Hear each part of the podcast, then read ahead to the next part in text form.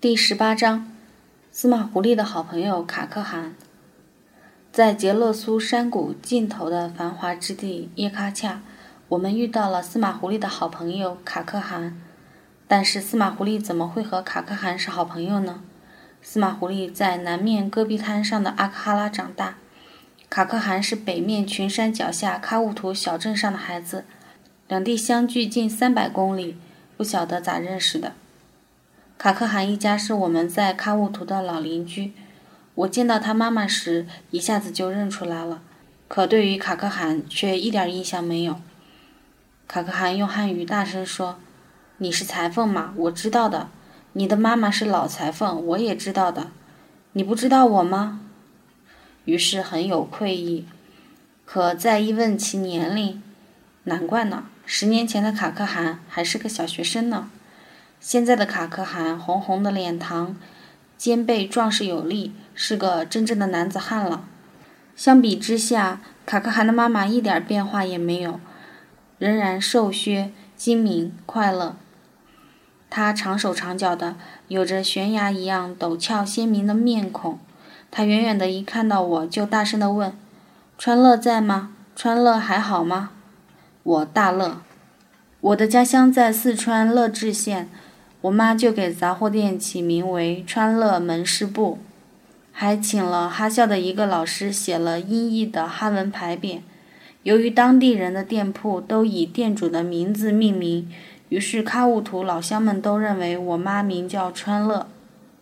在喀乌图时，总觉得卡克汗的妈妈是全镇最闲的一个妇人，因为她总是不停地出现在各个角落里，无论在哪儿都能遇见她。有时在路上走着走着，一拐弯就迎面遇到了；再走一会儿，再拐个弯，还会再遇到一次。而这个女人到了山里，仍然也很闲。每次去沙伊恒布拉克都能遇到她，而每次去了耶卡恰也总会遇到。现在才知道，原来她是双胞胎中的一个，两姐妹长得一模一样。我和卡克汗妈妈一见面就大力拥抱，左右亲吻。然后跟去他家喝茶，吃了非常新鲜的馕，还喝了酸奶，真幸福。那馕皮又软又白，外壳金黄酥香，酸奶里也被殷勤地放了许多白糖，甜滋滋的。我平时总是孩子孩子的叫着司马狐狸，他一直为之不满。这会儿我便趁机说：“卡可汗的妈妈嘛，我的朋友，卡可汗，你的朋友。”所以嘛，你就和我的孩子一个样。他说：“霍气，却无可奈何。司马狐狸和卡可汗两人的见面也是快乐的，远远的隔着一条河就开始打招呼，握了两遍手后站在大路中间没完没了的寒暄。过往的行人和摩托车就只好绕着走。接下来两人又相约一起去理发。耶卡恰可真不赖，居然还有理发店。到了地方才知道，所谓理发店，其实只是一个会理发的姑娘开的杂货店。有人来理发了，就在商品间拾掇出一块空地，放一把凳子，即刻开理。人一走，就收了凳子，扫去头发，继续卖粮油、卖土豆、卖烟、卖酒、卖零食。司马狐狸和卡可汗付过钱后，也是五块钱，和城里一样。那姑娘就打发两个小伙子自个儿去河边洗头，还大方的提供了一块肥皂和一把瓢。河离毡房区不远，又清又急，但那水是雪水，冰凉刺骨啊！两人脱了外套，蹲在河边石头上，面对面的抹肥皂，又搓又揉，再操着瓢，互相浇水，真令人同情。不过也活该俩人臭美，深山老林里。还理什么发嘛？花钱又受罪。洗完了头，两人回到店里，系上围裙，坐在几十袋面粉和一大堆洋葱、土豆间，轮流接受理发。小姑娘架势相当专业，咔嚓咔嚓，毫不迟疑，毫不留情，看得我也想剪剪头发了，但又怕洗头。理完发，小姑娘还提供了一面鸡蛋大小的圆镜子。两个小伙子捏着小镜，上照下照，左照右照，满意极了。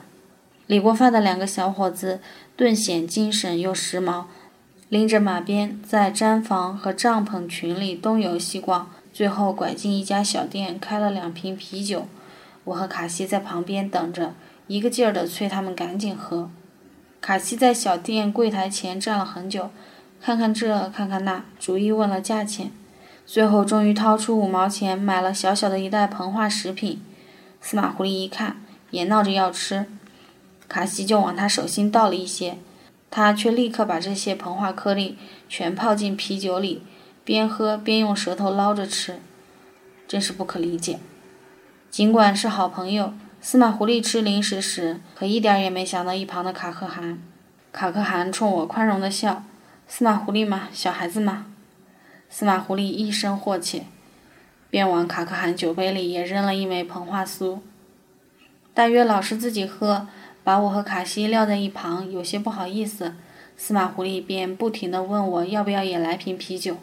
我板着脸说不。他又说：“可乐呢？”我还是不，他锲而不舍。那么健力宝呢？汽水呢？娃哈哈呢？岂有此理！娃哈哈明明是他自己的最爱。两人一面慢吞吞的喝酒，一面兴致勃勃的聊天。我和卡西频频发牢骚。这时，卡克汗不知想到了什么，突然掏钱买了一包零食塞给我，真丢人。这把年纪了，怎么能像小孩一样收取糖果礼物呢？况且还是被一个小孩送的，我便坚定的拒绝。但他坚定的硬往我手里塞。我们两人礼让了半天，冷眼旁观的卡西不耐烦了，不由分说一把夺过去，撕开包装纸就吃。司马狐狸也赶紧跟他抢。后来卡可汗又给我买了一枚泡泡糖，这回没有拒绝，嚼在嘴里。竟很是温暖。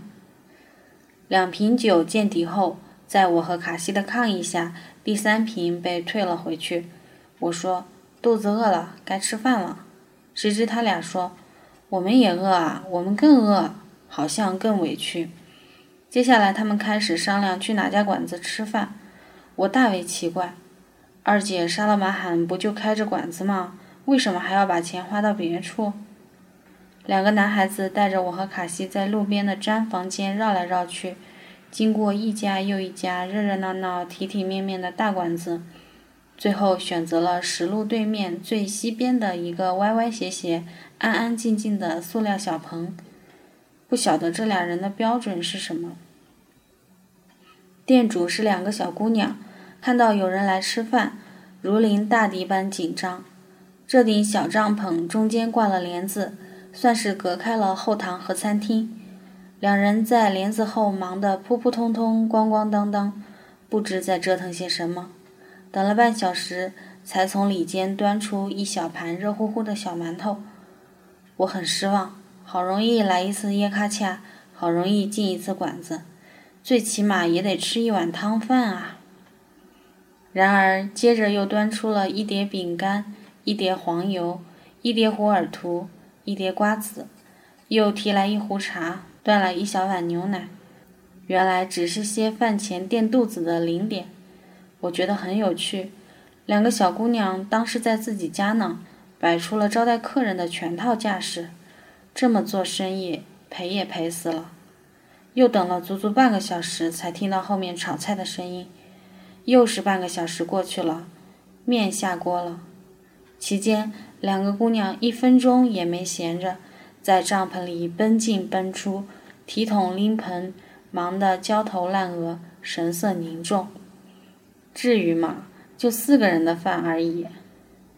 等四只巨大盘子盛装的拉面终于端出来时，那几碟赠送的零食已经被我们吃得见底了。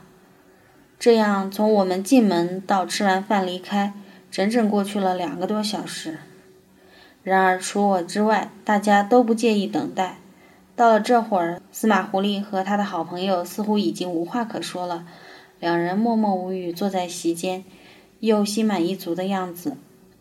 偶尔起身去门口站一站，看看天，看看河，再回来继续心满意足的坐着。话说这拉面好大的分量，张开手指一量，盛面的铁盘子直径三十五公分。